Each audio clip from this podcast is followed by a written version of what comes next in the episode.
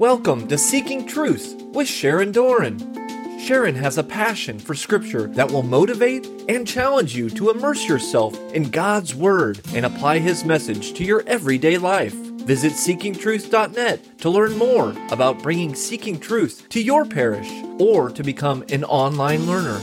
Today, it's part three of the second book of Samuel, chapters 5 through 8. And now, Seeking Truth with Sharon Doran. Remember, the tribe of Levi were ordained as Levitical priests after the golden calf apostasy. We talked about that last week. The people couldn't even last a few days without a priesthood. Fallen humans always need a priesthood. Even us, full of the Holy Spirit, man, I got to go to confession. I need a priesthood, and I'm a redeemed daughter of God, and I need a priesthood.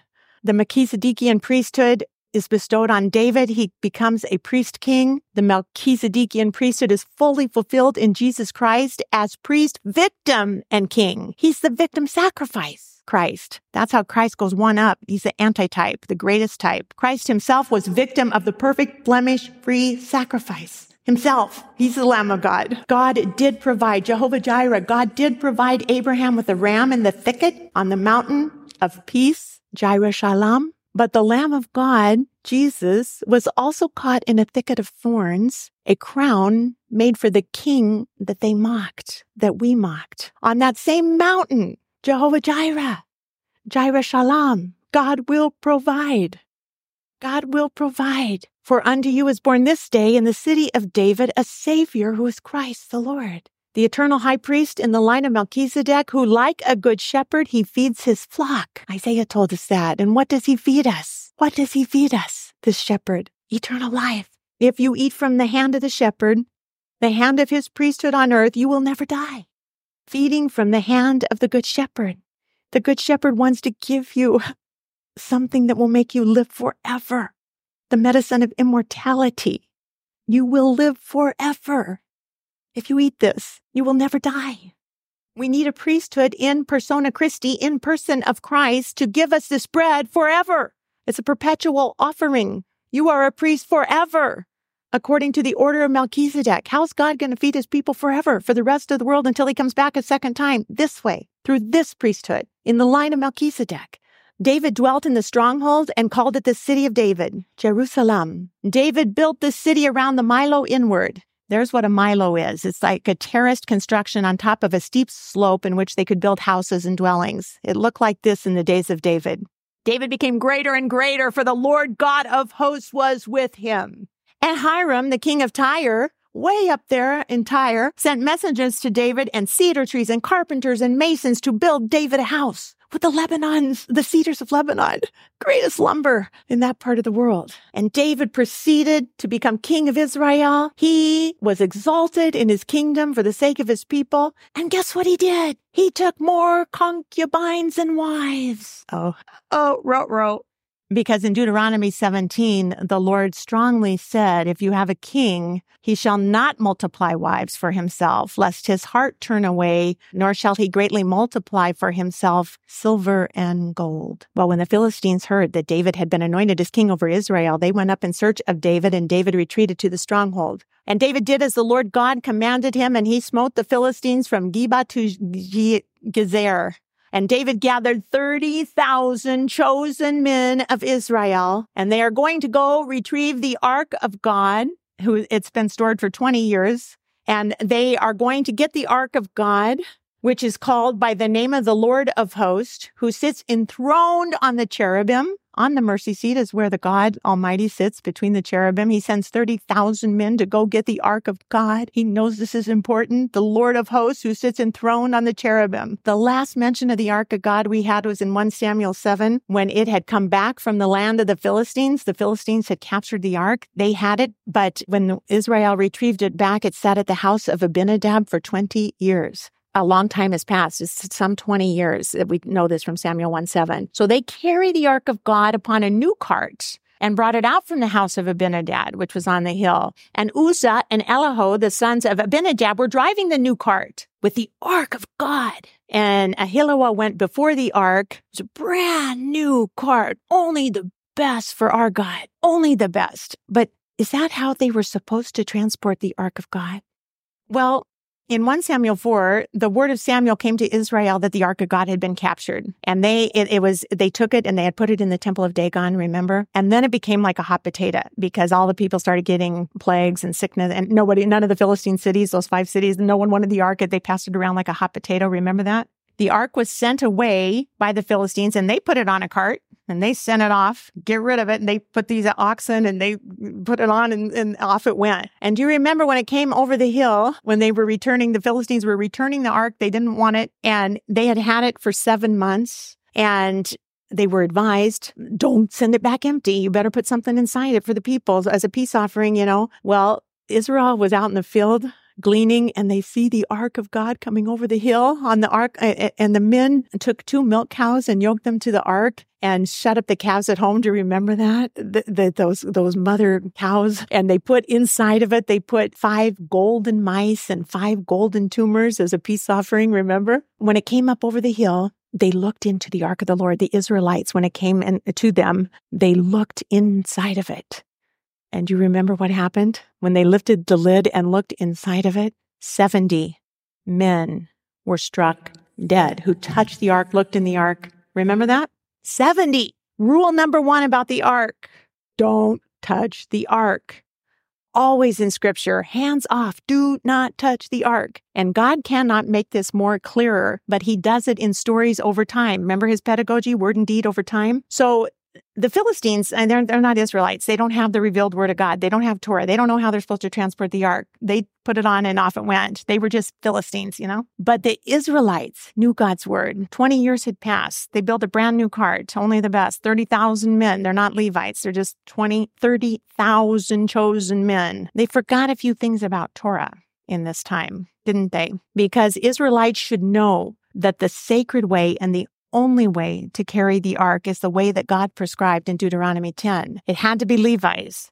The tribe of Levi has to transport the ark and they're going to do it. They, it's overlaid with pure gold. It has rings and it has poles so that no one dare touch the ark and those poles can slide in and out. So they never, ever, ever, ever, ever, ever, ever, ever touch the ark. God made it that way and only Levites can carry it. The ark is very, very powerful in battle all battles, spiritual battles too. But whenever they would set out, Moses would say, Arise, O Lord, and let thy enemies be scattered, and let them that hate thee flee before thee. And the ark would lead the way. Wherever they went, he was with them. The ark was very powerful. And the number one rule always about the ark is you do not touch the ark. You do not ever lay a hand on the ark. You don't look inside the ark. You don't offer uncensored fire before the ark. Remember Nadab and Abihu? Aaron's own sons offered unholy, uncensored fire and pow, they were blown off their socks and both were dead. Aaron's sons. They didn't reverence the ark and they burned. They were killed. The Lord struck them dead and everyone saw it and everyone knew don't touch the ark. Don't touch the ark. Revere the ark. The ark is holy. The ark is holy. The ark is holy. Don't touch the ark. Hands off the ark. Don't touch the ark. So David's coming into Jerusalem with this ark on a cattle cart. David, the king of Israel. He had been king of Judah for seven years. He'd been copying Torah. The king had to copy Torah every single year. He's copied Torah seven times at least, and he doesn't remember this rule about how to transport the ark of God. David and all the house of Israel were playing merry before the Lord with all their might, the songs and lyres, harps, tambourines, castanets. And David is dancing before the ark in his linen ephod and and he's dancing to the Lord with all his might. They get up to the threshing floor at Nacon. Uzzah, one of David's men, puts his hand out on the ark of God. He took hold of it because the ox like hit a pothole and it stumbled. And so Uzzah's just trying to steady the ark so it doesn't fall. Number one rule about the ark. I don't care who you are, Uzzah, I don't care. You do not touch the ark. It shouldn't be on a cattle cart. Hands off the ark. Don't touch the ark. It's for no human to touch. And Uzzah dies that day. The anger of the Lord was kindled against Uzzah, and God smote him right there because he put his hand forth to steady the ark. And he died there that day beside the ark of God. And David was angry because the Lord had broken forth upon Uzzah, his man, who he placed to carry it. They named that place Perez Uzzah, the breach of Uzzah, a place where God burst forth upon Uzzah. David was afraid of the Lord that day. And he said, How can the ark of the Lord come to me? Has David ever been afraid in all these chapters that we've studied? Has David ever been afraid? No! He's a little boy in front of the giant. He wasn't afraid. He's never afraid because he always followed God's word. This time he didn't follow God's word on how to transport the ark and now he's afraid. How can the ark of the Lord come to me? Remember what these guys said when they opened the ark and 70 of them dropped dead? They said something very similar. Who is able to stand before the Lord, this holy God? And to whom shall he go up away from us? They were scared. So David's not willing to take the ark of the Lord into the city of David anymore. He's scared. This really freaked him out. And we've never seen David like this. And so David took it aside where they were near the house of Obed Edom the Gittite. And the ark of the Lord remained at the house of Obed Edom the Gittite for three months. And guess what happened? David's afraid of this thing. He doesn't want to be anywhere near it, but they give, this guy says, I'll take it. And, and he welcomes the ark into his home. And we're told that the Lord God blessed Obed Edom and all his household. What's that mean? How did God bless them? I was curious. What does this mean? The Lord blessed Obed Edom and all his household. So I went to the Hebrew rabbis, and the Hebrew Gemara says, What is that blessing with which Obed Edom was blessed? And the rabbi answers, The blessing is Hamat and her eight daughter in laws, each of whom bore six in a single womb. What? What? And it is stated Obed Edom had sons, Fatulio being the eighth. And in the continuation of that same verse, it's written, God blessed him. Apparently, these eight children were the blessing as it stated. Each of the nine women gave birth to six sons for a total of 54 sons. And if one adds the original eight, there were 62 altogether. What? The ark is there for three months in the home of Obed Edom. And in that time, there are nine sets of six tuplets, all male born. Nine women times each one having six sons each, 54 blessings, 54 sons in three months. That is a supernatural miracle of life and blessing, right? I know some of you really understand. 58, 54, and then the eight original sons of Obed-Edom, so 62 sons, and it's in recorded in 1 Chronicles 26. All these were the sons of Obed-Edom, they and their sons and their brethren, able men in strength for the service, 62 of Obed-Edom. And these 62 are made gatekeepers. They are made gatekeepers. It's a sub branch. It's not the Levitical priesthood, but they're a sub branch that's able to be the gatekeepers. The blessing of Obed Edom was life, life, life. Life is always a blessing to God. It's the greatest blessing he can give us. He's the author of life. God wants to show David, do not be afraid. The contents of the ark bring life, life, life. Jesus is the contents of the new ark. And what did he say? I have come so they might have life and have it abundantly, have it to the full. God's all about life. It's a gospel of life. There's no death in God ever. He conquered death. So it's told to David that the Lord God has blessed the household of Obed-Edom and that all, all that belongs to him because the ark of God is in his house. See, Obed-Edom has welcomed the ark of God with hospitality. And David went then and got that ark of God from the house of Obed-Edom and he went to the city of David with rejoicing. David's not afraid anymore. He's going to take the ark back because he wants Israel blessed by God. He wants life and lots of children and lots of soldiers because he's the new king.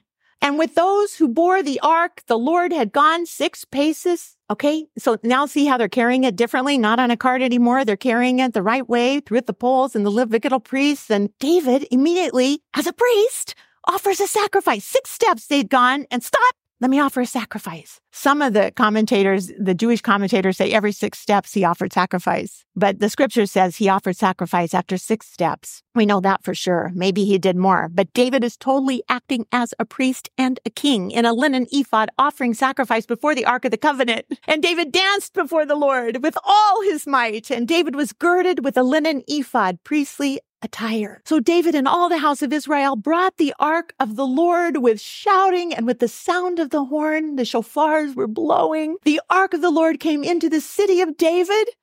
Jerusalem and Michal, the daughter of Saul, looked out the window. What's all the commotion? And she saw King David, her husband, leaping and dancing before the Lord in his ephod, and she despised him in her heart.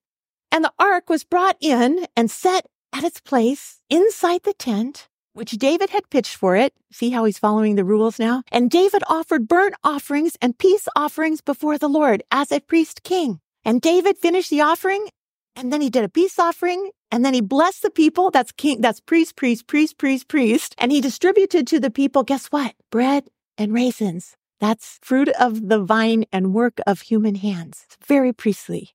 And all the people departed, each to his own house. And David returned to bless his own household. That's another priestly thing he wanted to do. But Michal, the daughter of Saul, came out to meet David and she said, The king of Israel honored himself today, uncovering himself totally before the eyes of the servant maids, as one of the vulgar fellows shamelessly uncovers him, herself. He had taken off his kingly robes and stripped down to the linen ephod, the outfit of a priest and she hates it. And David said to Michal, It was before the Lord who chose me above your father. Uh, that had to be a little sting. You know, when you're in a marital fight, you, you kind of know the buttons to push. It was before the Lord who chose me above your father and above all his house to appoint me the prince over Israel, the people of the Lord, and I to make merry before the Lord. I will make myself yet more contemptible than this, and I will be abased in your eyes. But by the maids of whom you have spoken, by them I, David, shall be held in honor. And Michal, the daughter of Saul, had no children to the day of her death. God sealed her womb. No life, no blessing. So this Hebrew author is, has set up a great contrast for us to make sure we understand true blessing at Obed-Edom's house, who welcomed the ark, the true presence of God is blessed with life in abundance. That's 54 babies up there. Nine sets of six. Aren't they beautiful? Versus the curse of those who don't welcome the ark, don't welcome the true presence of God, like Michal. See the contrast? No life, emptiness, barrenness. God wants us to see life is a blessing. 2 Samuel 7, God's covenant with David. Now, when the king dwelt in his house and the Lord had given him rest from all his enemies round and about, the king said to Nathan the prophet, note that there is a new prophet on board. His name is Nathan. He's replaced Samuel. Okay. See how I dwell in a house of cedar, said David.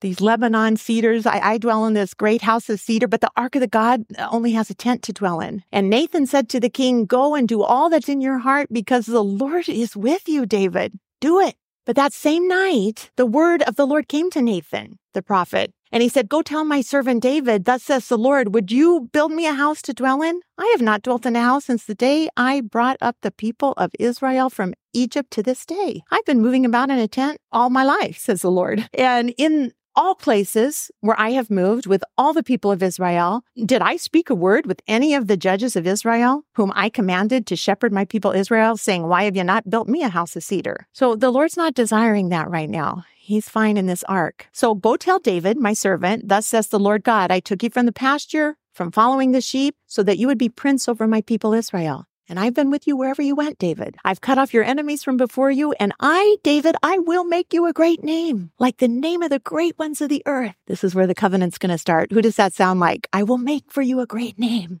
Just like Genesis 12 and Abraham, I will make for you a great name. So God starts a covenant now with David. I'm going to appoint a place for my people Israel. I'm going to plant them. They've been nomads their whole life, wanderers. Now I'm going to plant them in Jerusalem, Jerusalem, that they may dwell in their own place and be disturbed no more. And violent men shall not afflict them any more as formerly. From the time I appointed judges over my people Israel, I'm going to give you rest. I'm going to give you rest from your enemies. Moreover, the Lord declares, to you, David, that the Lord's going to make for you a house. God doesn't mean build him a house. He means make him a royal lineage. And when your days are fulfilled, David, and you lie down with your fathers, that means when David's dead, I'm going to raise up your offspring after you, David, whom shall come forth from your body, and I will establish his kingdom. And he will build a house for my name, and I will establish the throne of his kingdom forever, and I will be his father, and he will be my son.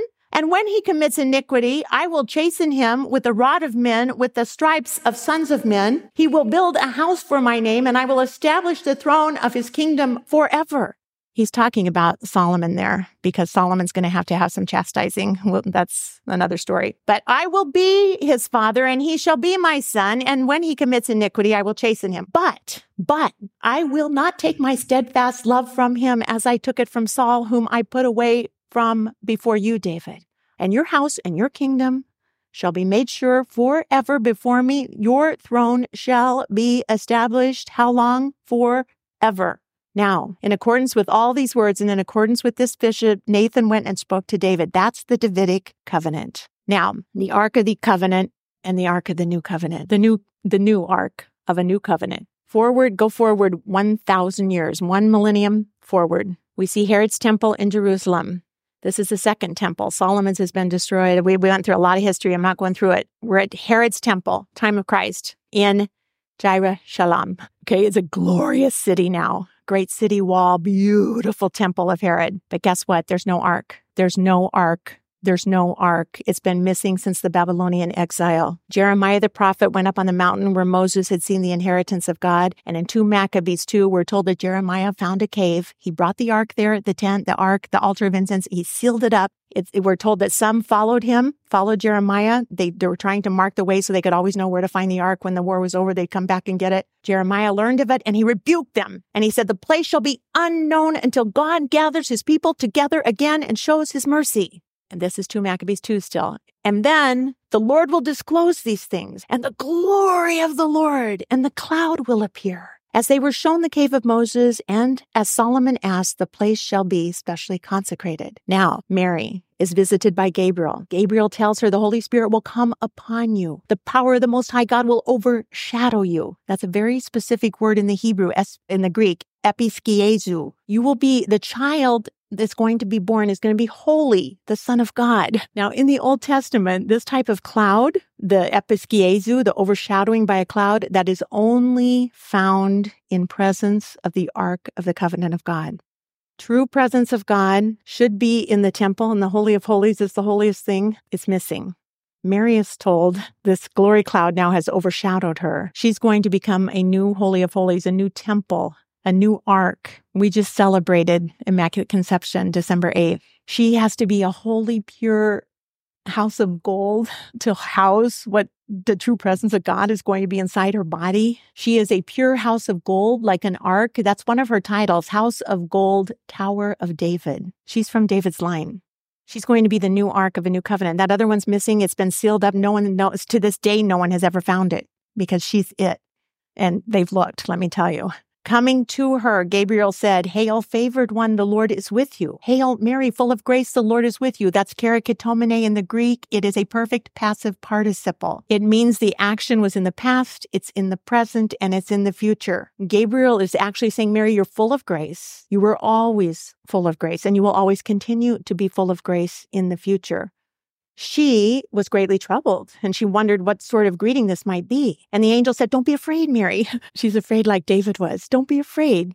You have found favor with God. Who else found favor with God? Noah. The only other time that's used. Noah, the one righteous man. Don't be afraid. The Lord is with you. You have found favor, just like Noah. In the King James Version, it says Noah has found grace in the eyes of the Lord. And the angel tells Mary she's full of grace. Don't be afraid.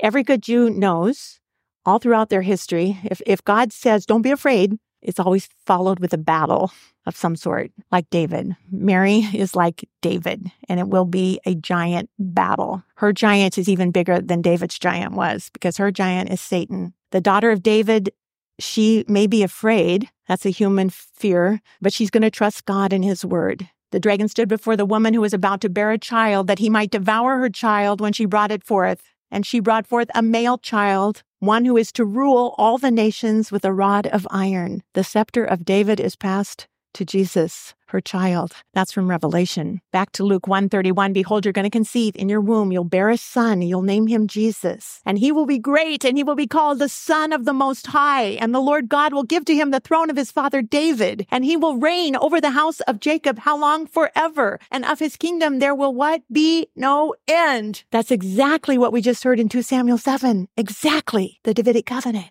This is it. This is it. This is it.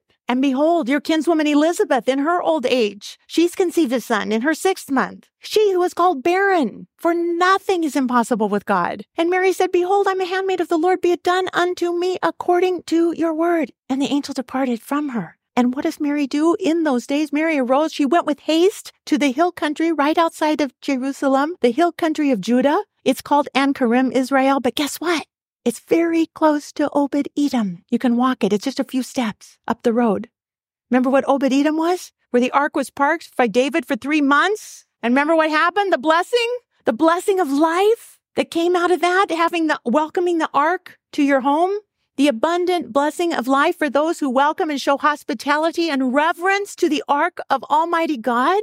Mary entered the house of, Eli- of Zachariah and she greeted Elizabeth, and Elizabeth heard Mary's greeting, and the babe leaped in her womb, the forerunner to Mashiach. John the Baptist, John leapt in his mother's womb because this new Ark of the Covenant was before him, and just like David, he leapt before the Lord.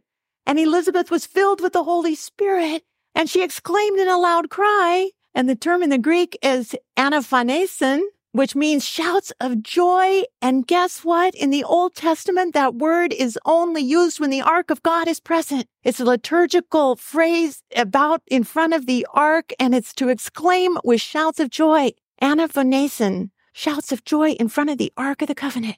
And Elizabeth exclaims, blessed, blessed are you among women, and blessed is the fruit of your womb. Blessed. Blessed, blessed are you among women, and blessed is the fruit of your womb.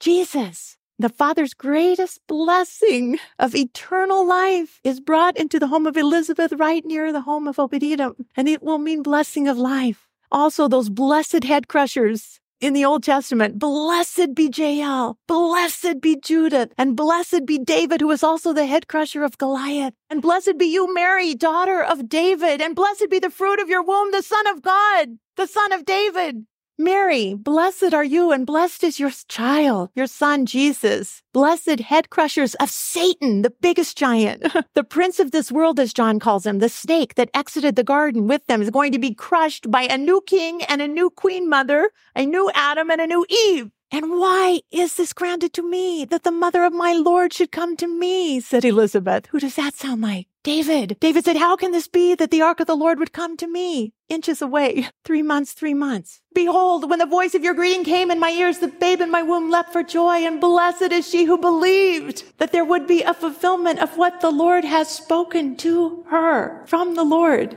Today, Sunday is Gaudete Sunday. The Lord is near.